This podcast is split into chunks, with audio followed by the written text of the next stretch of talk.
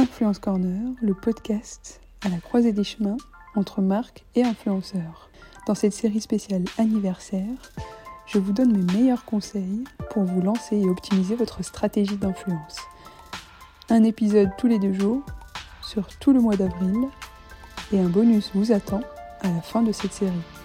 Bonne écoute Bonjour à tous, bienvenue dans ce nouvel épisode. Aujourd'hui, j'avais envie d'aborder avec vous la nature des porte-paroles sur les internets donc on va passer un peu en revue déjà les plus emblématiques, influenceurs, créateurs de contenu, mais aussi les ambassadeurs et les leaders d'opinion, les KOL, dont on entend de plus en plus parler. On verra les différences entre ces quatre termes. Commençons déjà par créateurs de contenu, influenceurs. Petit disclaimer, je ne les oppose pas. Des créateurs de contenu euh, sont certes des personnes qui créent donc des photos, vidéos, articles de blog, des podcasts euh, et qui les diffusent sur les réseaux sociaux ou sur des plateformes spécialisées comme les blogs et les podcasts. Ce qu'on voit avec les créateurs de contenu, c'est qu'ils maîtrisent euh, petit à petit différentes compétences comme l'écriture, la rédaction, la photo, la vidéo, et ils deviennent vraiment experts dans leur domaine, ou en tout cas ils sont considérés par leur audience comme des experts dans leur domaine. Un créateur de contenu peut devenir un influenceur justement quand il développe une certaine euh, notoriété et surtout une influence positive sur euh, son, audience, mais bien plus aussi. On peut prendre par exemple l'exemple de Lena Situation, qui euh, est certes une Instagrammeuse, YouTubeuse. Elle crée des vidéos euh, autour de son lifestyle, autour de sa passion, la mode. Aujourd'hui, elle est vraiment devenue une influenceuse qui a vraiment le, sens premier du terme, donc une influence à la fois sur euh, son audience, mais aussi dans les médias. Et euh, ce que je voulais aussi euh, ajouter sur Lena Mafouf, c'est aussi vraiment l'impact média qu'elle peut avoir. Le média impact value, pour vous expliquer un peu ce que c'est, c'est un algorithme qui a été créé par Launchmetrics pour mesurer et comparer l'impact de tous les placements et les mentions médiatiques sur les différents supports euh, et qui euh, sont dédiés au secteur du luxe, de la mode et de la beauté. Et donc, cette plateforme-là réalise un top des influenceuses dont l'impact euh, média-value est le plus important. Il se trouve que Lena Mafouf se trouve parmi les top influenceurs. En 2021, elle a généré 4,7 millions de dollars en termes de média impact value.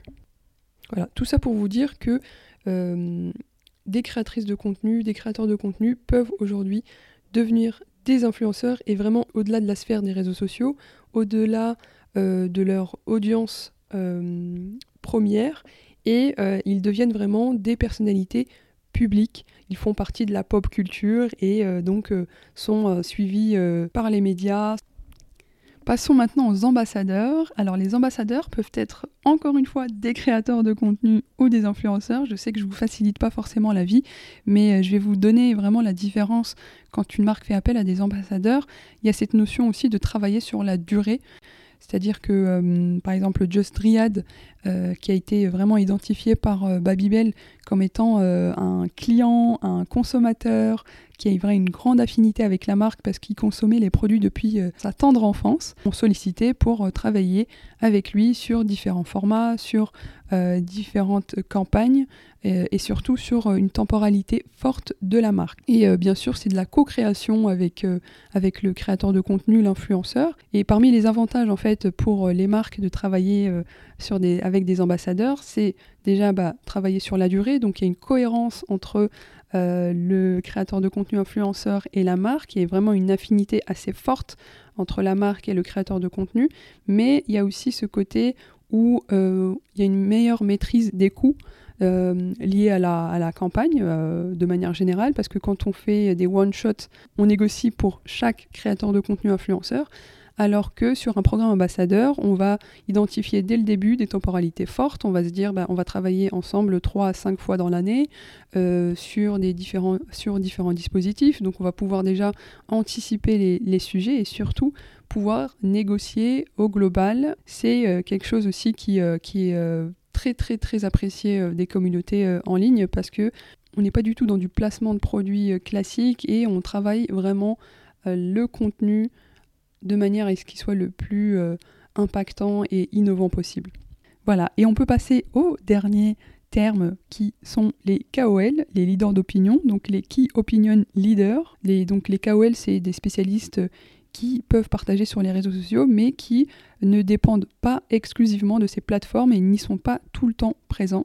Ça peut être des journalistes, des activistes, des entrepreneurs, mais aussi des influenceurs. Et c'est là où je voulais euh, en venir euh, par rapport à Lena Situation, par exemple. On peut vraiment la considérer comme une leader d'opinion sur euh, la fashion. Donc voilà, on peut prendre l'exemple de Nesrin Slawi, qui est journaliste et autrice. On peut la considérer comme une leader d'opinion sur l'actualité et les problématiques sociétales, mais aussi Pauline Legnaud, qui est entrepreneur, donc la créatrice et la, la cofondatrice de la marque Gemio, euh, parle beaucoup de business et d'entrepreneuriat.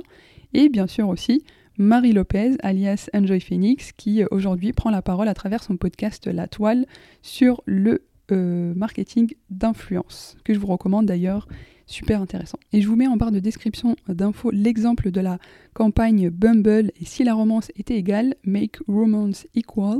Euh, et je vous montre comment cette campagne a été vraiment pensée de A à Z autour de, leaders d'opinion comme Nesrin Slawi ou encore Rokaya Diallo, Pauline Grisoni et Chacune a pris la parole sur les réseaux sociaux. Je vous mettrai quelques exemples en barre de description d'épisode. Voilà, c'était tout pour moi aujourd'hui. On se retrouve après-demain pour un nouvel épisode. J'espère que cet épisode vous a été bénéfique et que surtout vous avez pu identifier vraiment les, différences entre euh, KOL, ambassadeur créateur de contenu influenceur. N'hésitez pas à m'écrire si jamais vous avez des questions et partager cet épisode avec les personnes susceptibles de l'apprécier. À très vite